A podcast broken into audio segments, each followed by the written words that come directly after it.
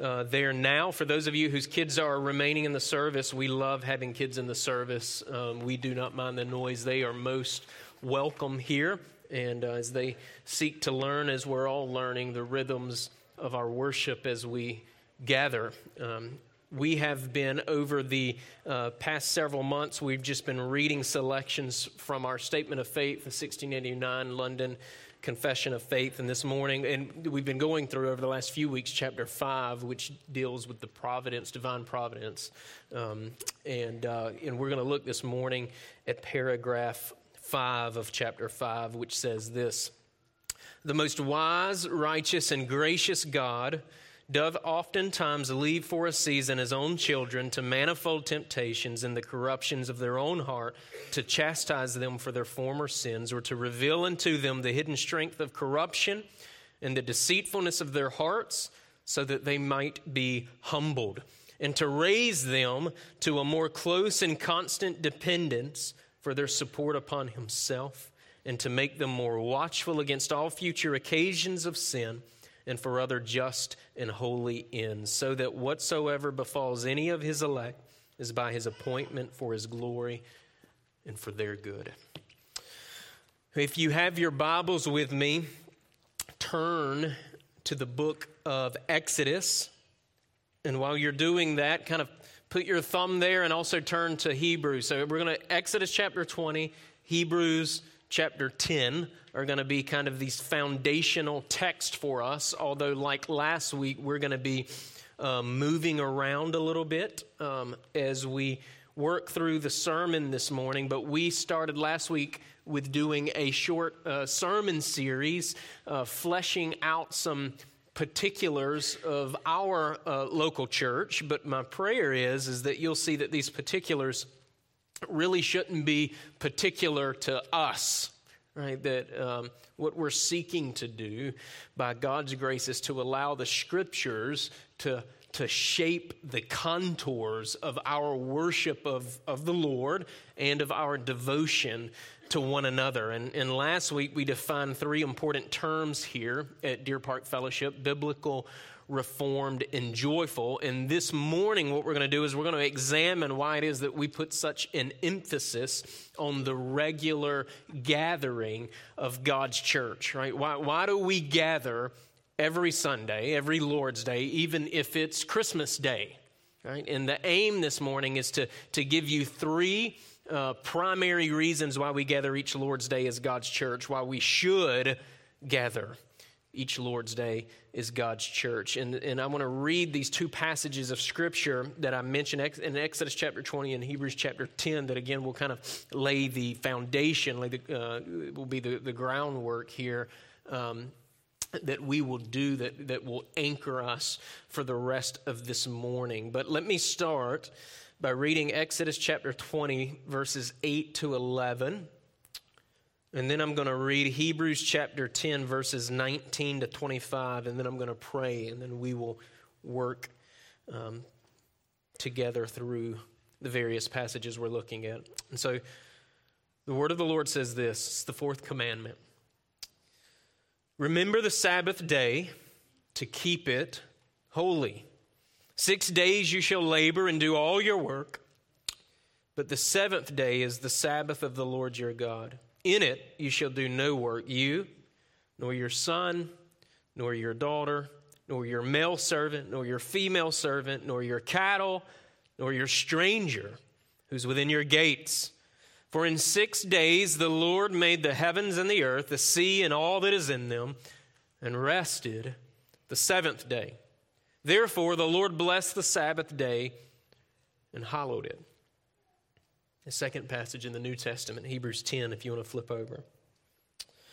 Starting with verse 19. Therefore, brethren, having boldness to enter the holiest by the blood of Jesus, by a new and living way which he consecrated for us through the veil that is his flesh, and having a high priest over the house of God, right, in light of that, the preacher to the Hebrews says. He says, Let us draw near with a true heart, in full assurance of faith, having our hearts sprinkled from an evil conscience and our bodies washed with pure water. Let us hold fast the confession of our hope without wavering, for he who promised is faithful. And let us consider one another in order to stir up love in good works, not forsaking, this is critical, not forsaking the assembling of ourselves together, as is the manner of some, but exhorting one another, and so much more, the more as you see the day approaching. When we go to the Lord in prayer, God, we thank you for allowing us to gather again this morning, God. Lord, help us to not take that for granted. And Lord, we ask that your word would renew our minds on the significance of being together and worshiping you in spirit and in truth. And we pray this in Jesus' name. Amen. Well, if you're taking notes and kids, you have some fill in the fill in the blanks in your particular bulletin so you can look on with your, your mom or your dad. But the first thing that we need to see is that God invented the Sabbath and that it's to be kept by all Christians. Okay, God invented the Sabbath and it's to be kept by all Christians. I, I, spent some time, actually, two particular sermons I preached last October for those of you who are here, and you're more than welcome to go back and listen. But it, we looked at, as we were going through the early chapters of the Gospel of Mark, we looked at various Sabbath controversies.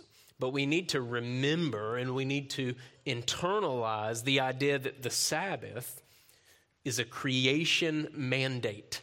It's a creation mandate, which means we see it instituted even before the fall of man, right? We see it instituted in the book of Genesis. And this is exactly how Moses, how the Holy Spirit through Moses communicates the fourth commandment that I just read to you in Exodus chapter 20. It's how he communicates the fourth commandment to the Israelites, right? He appeals in, in the fourth commandment to God resting as a pattern after he created the cosmos in the span of six days, right? So our, our triune God worked for six days and he rested on the seventh day. He rested on the Sabbath, right? And, and of course, he, he didn't do this because he was tired, right? He did this for the good of man, right? Jesus in the New Testament said that the Sabbath was made for man. Mark chapter 2 verse 22, right? In other words, it's a the Sabbath is a gift from our maker.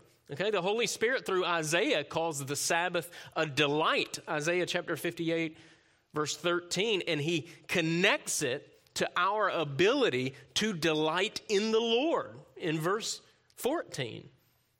Our society recognizes the significance of holidays uh, particularly holidays as remembrance, right? We just celebrated Christmas.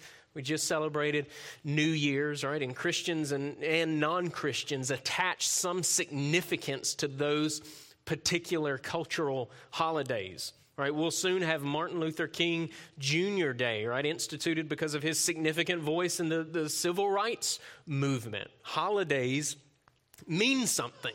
Holidays mean something. Right, and our good and wise and sovereign triune God, Father, Son, and Holy Spirit, built into the fabric of creation one holiday a week for you and me. A holiday a week for you and me. And I've said this to you before, but if man needed a weekly holiday before the fall, right, how much more do we need a weekly holiday since sin has entered the world? Right, since the thorns and thistles of life have entered the world. Right? But God's holiday calls us to remembrance as well. Right? It's a holiday that reminds us that Jesus is our rest. Right? It's a holiday that reminds us of his sufficient spilled blood upon Calvary. It's a holiday that reminds us that there's an empty tomb when we're tempted to despair. It's a holiday that reminds us that one day our tombs, those of us in Christ, right, will be empty too, and that we'll be with him forever.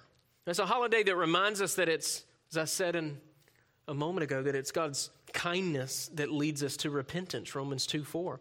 It's a holiday that reminds us that our transgressions have been removed as far as the east is from the west. Psalm 103 12.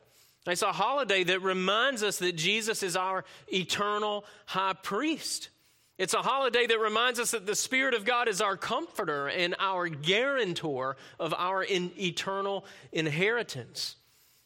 A weekly holiday that's a balm to a soul that is constantly being plagued by sin and accused by who the scriptures call the accuser of the brethren, right? That ancient serpent, the devil.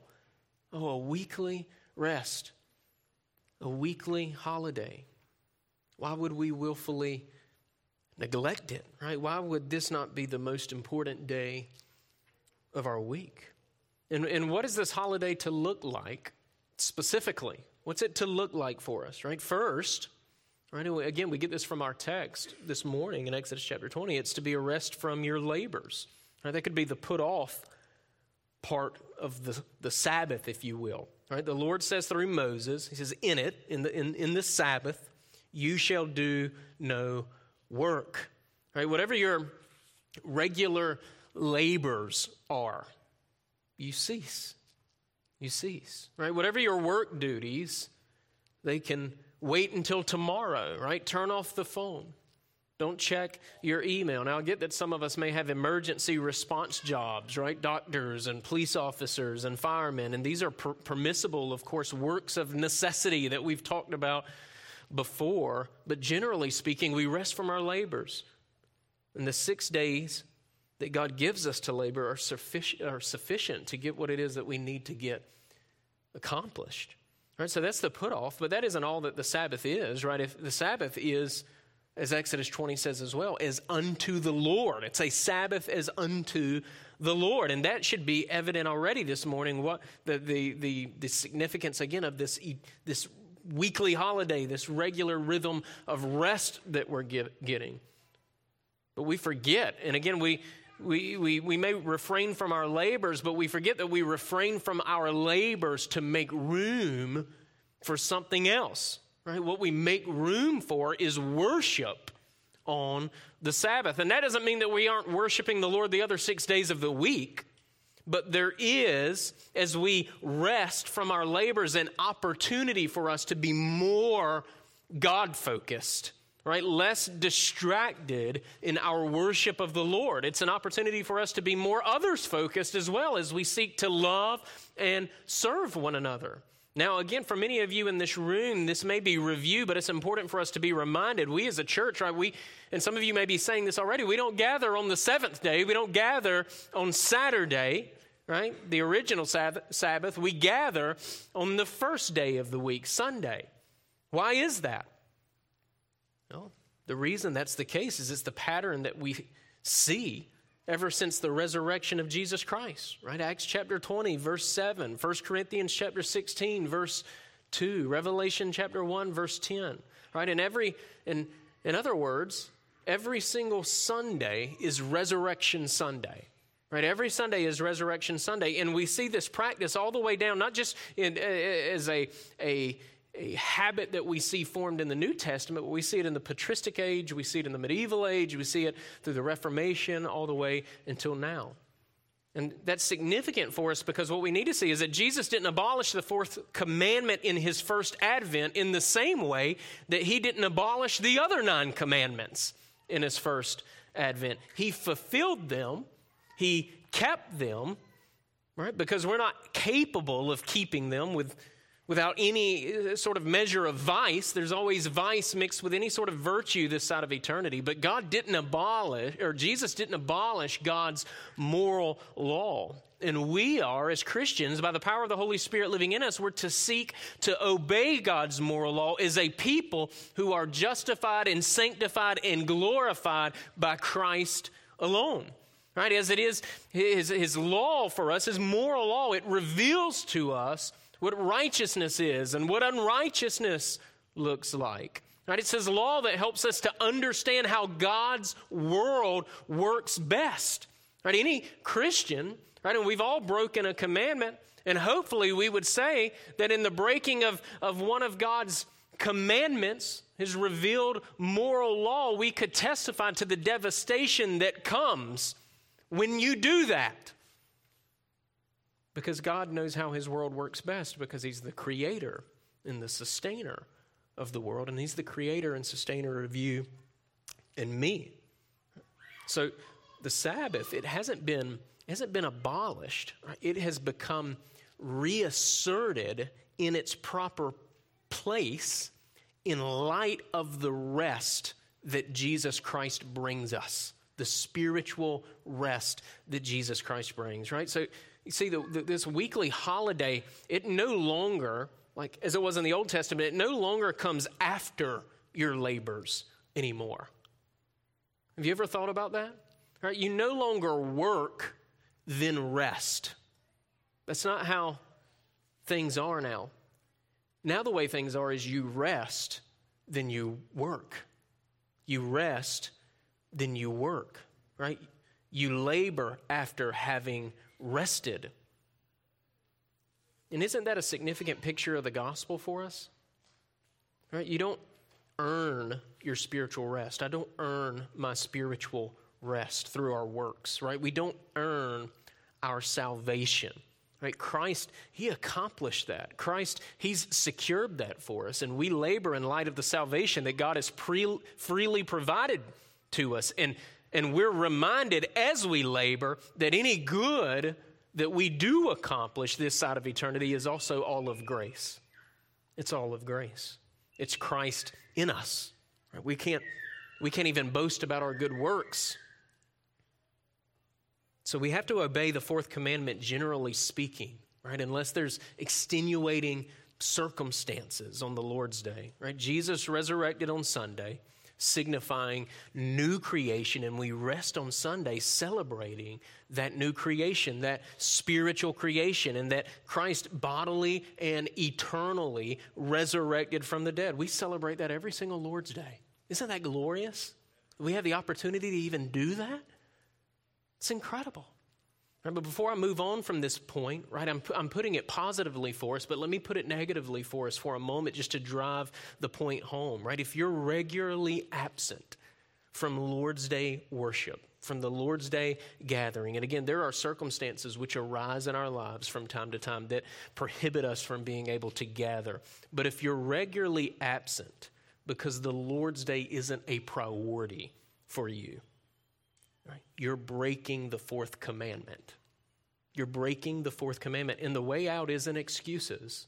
The way out is repentance of sin, right? The way out is to confess your sins before the Lord and commit yourself to gathering with God's church. And this is for your spiritual good. This is for my spiritual good. And we'll see that even more clearly as we continue to move on this morning. But that brings us to the question are we really commanded, us, are we commanded to gather on the Lord's day?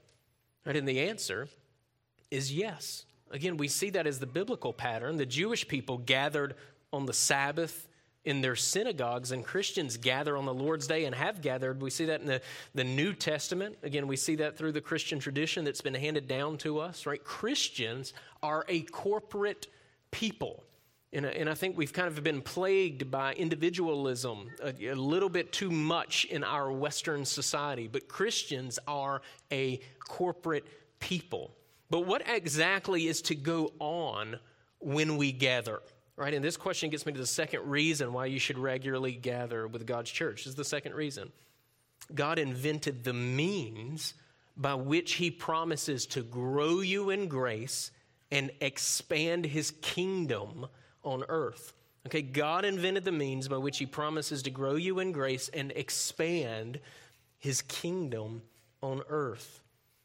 There are certain things that need to be present as, as we gather regularly on the Lord's day and, and what we must do in order to grow in grace, right? Second Peter chapter 3, verse 18, we see this charged. Grow in the grace and the knowledge of our Lord and Savior, Jesus Christ. Right? We see Peter give that charge. And this growth in grace, it certainly begins at the moment that the Holy Spirit of God uh, gives us a heart of flesh, the moment that He saves us and we respond in repentance of our sin and faith in Jesus Christ alone. Right? Our lives as Christians is one of being prepared for eternity, which, by the way, right, we'll be gathering with all the saints and declaring for all eternity just one cosmic song, right? Holy, holy is the Lord God Almighty, right? So, what we do on the Lord's Day every single Sunday is important. It's like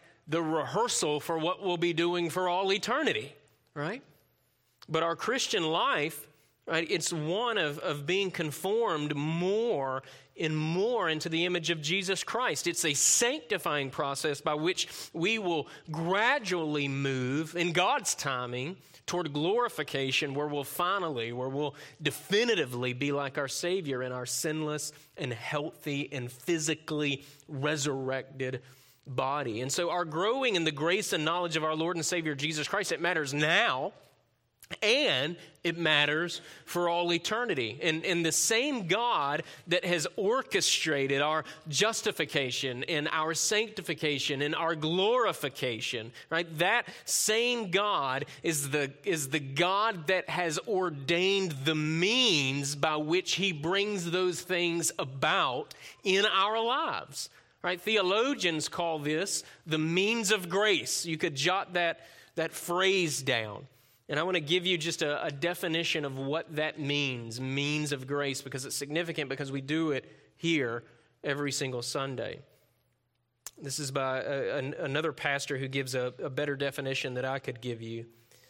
He says, The means of grace are God's appointed instruments by which the Holy Spirit enables believers to receive Christ and the benefits of redemption. Although he could have chosen to reveal Christ immediately to his people, he has determined instead to do so through certain means. And here, here are those means God assigned the word, sacraments, and prayer to be the foremost means by which he communicates Christ and his benefits to believers.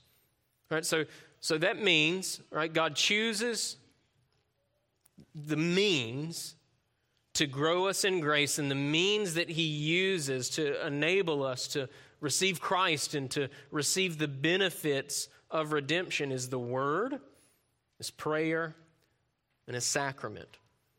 The, the Apostle Paul says, as it relates to the Word being proclaimed, being preached, Romans 10, verse 17 faith comes by hearing, right? And hearing by the word of God. Right? The proclamation of God's word is the ordinary means that God uses to create faith in his people. Peter, in his sermon, he says, And it shall come to pass that whoever calls, right, prays, speaks, on the name of the Lord shall be saved. Right? That's Acts chapter 2, verse 21. Right? So we see the significance of, of praying to the Lord, knowing that He hears us, that we can call on Him and be saved. Right? In the Great Commission, right? Matthew chapter 28, verses 18 to 20, Christ promises to be spiritually, and I'll speak about Him being spiritually present in, in just a minute, but He talks about uh, Christ promises to be spiritually present with us as, as we make disciples and as we give them a Trinitarian baptism. Right? That, that, that baptism expressing right, God's covenant faithfulness and our union with Him. And every Lord's Day, we partake of the Lord's Supper, right? A, a supper that reminds us that, that Christ is in us a supper that reminds us of his sufficient salvific work in our lives, right? A supper that can strengthen our wobbly knees when we feel and begin to believe the lie that our sins are more powerful than our Savior.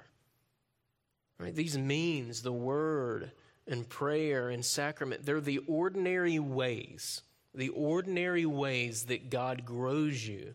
And we participate in them, and this is critical as the bride of Christ, as the body of Christ, every single Lord's Day.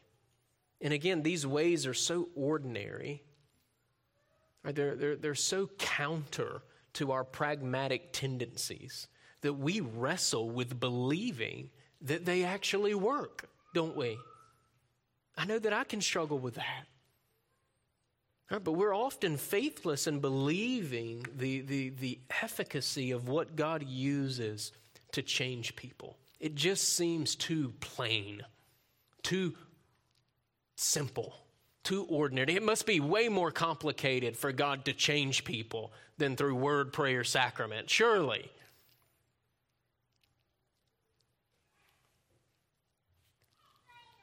There's a quote from a pastor friend of mine, Ryan Davidson, who's actually going to preach here for us in a couple of weeks. He says this With the loss of emphasis on the means of grace, on the ordinary means of grace, many Christians are undertaught and don't even realize that the very simple, ordinary means of grace are exactly what they need. Exactly what they need. Sermons have been shortened to allow for more entertainment. Baptism in many evangelical circles has been turned into a party focusing only on a person's decision rather than the proclamation of God's promise. The Lord's Supper has fallen on hard times too, and in many churches is rarely practiced. Corporate prayer is kept to a minimum in order to allow for other focuses. This is serious indeed, for it's through these very means that the Lord has promised to bless and grow his people. And so, when we gather? God expects us to hear and be nourished by the preaching of the Word. God expects that we actually open the Word of God and we read from it and by God's Spirit seek to understand it and seek to obey it and seek to treasure Christ. Right? God expects our gathering to have focused time of corporate prayer, not as a means to get to another part of the service, but to actually pray as God's church. Right? God expects us to observe the, the sacraments or the ordinances. That's why we organize our service the way that we do. Uh, we want to avail ourselves of those means every single Lord's Day. And it's these means that He's entrusted to His church. He's entrusted these means to his church. This is where he primarily grows us. And I would even go as far as to say that our individual readings of Scripture and our individual prayers, they are the supplemental things that God graciously uses in our lives to grow us. But those things are not primary in our lives. We should have individual walkings with God, absolutely, but most important, we're the body and the bride of Jesus, and we are to grow in grace as the body and the bride of Jesus. Right? Gathering with the body of Christ for preaching, for praying, for sacrament, that's primary and it's powerful. A, a gathered church committed to the Lordship of Jesus Christ and thus to the whole counsel of God's Word and thus to one another is a powerful thing here in God's world. And the Lord uses it not only to shape us, but to shape our community, right? To shape our culture, to shape our world. Now, this is why historically, tyrannical governments have targeted the gathering of God's church. Right? Tyrannical governments don't target what you're doing in the privacy of your own home as you seek to keep your head down and do nothing that requires any public commitment whatsoever. I think of one recent example, and our, our Chinese brothers and sisters presently. I don't know how often you follow what's happening with early covenant uh, Rain Church with Pastor Wang Yi in China, but their elders have been imprisoned and the church has been persecuted for years. For what? For gathering. For gathering. Why is this, though? Why is this? Because the gathering of God's church is powerful. And because our enemies, those enemies that the scripture calls not flesh and blood, but those enemies, which are called principalities and powers and rulers of this, uh, the darkness of this world, spiritual wickedness in high places, Ephesians 6 12, right? Those enemies know the significance, no better than us, the significance of Christ's bride gathering for the preaching of the word, for the word of God, right? knows the significance of corporate prayer, knows the significance of sacrament. And just so I can bring it to our front door for a moment, this is why some of you may be inconsistent with your gathering with God's church. Your excuses or your lack of motivation or your laziness, it's not benign. It's not harmless. It's a spiritual battle that you're losing when you don't gather. The reason why you feel sluggish, the reason why you feel demotivated oftentimes as it relates to the gathering of God's church is because it's one of the most spiritually important things you can do this side of eternity. The preacher to the Hebrews, there's words in Hebrews 10 that I read to you at the beginning of the sermon this morning, which are the Holy Spirit's words remain true for us. Do not neglect the assembling of yourselves. Hebrews 10 25. It's where God promises to grow you and nurture you in grace. And it's the primary way that God expands his kingdom on earth as it is in heaven. Right? The enemy doesn't want the kingdom of God to expand. So there's resistance. There's resistance. But God's kingdom will expand. Lord's Day by Lord's Day. The final point this morning, point three, is Jesus is especially spiritually present with his gathered church.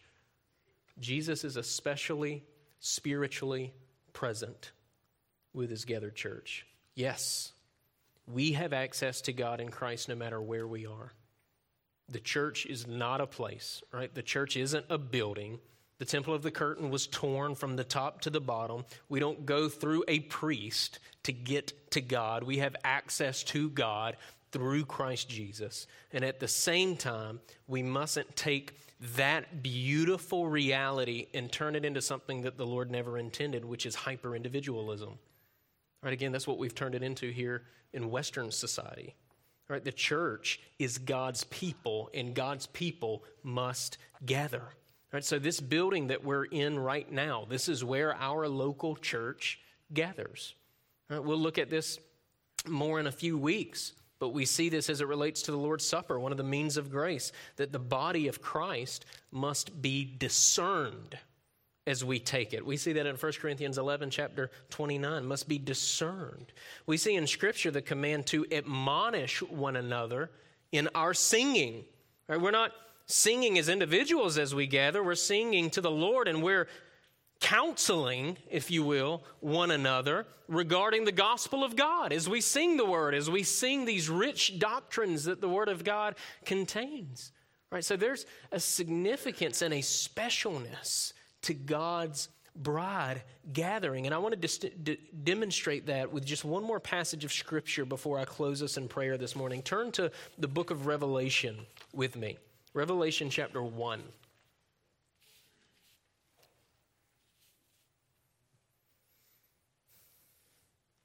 In the book of Revelation, it's a letter that, that was written to seven particular uh, congregations in Asia uh, during the life of the Apostle John, who's the, the, the author under the inspiration of the Spirit.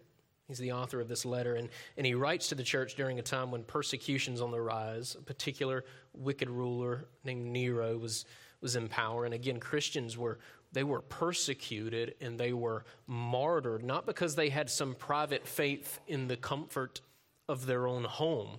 Right? Their faith was a public one expressed through the gathering, and its proclamation wasn't that Nero was Lord.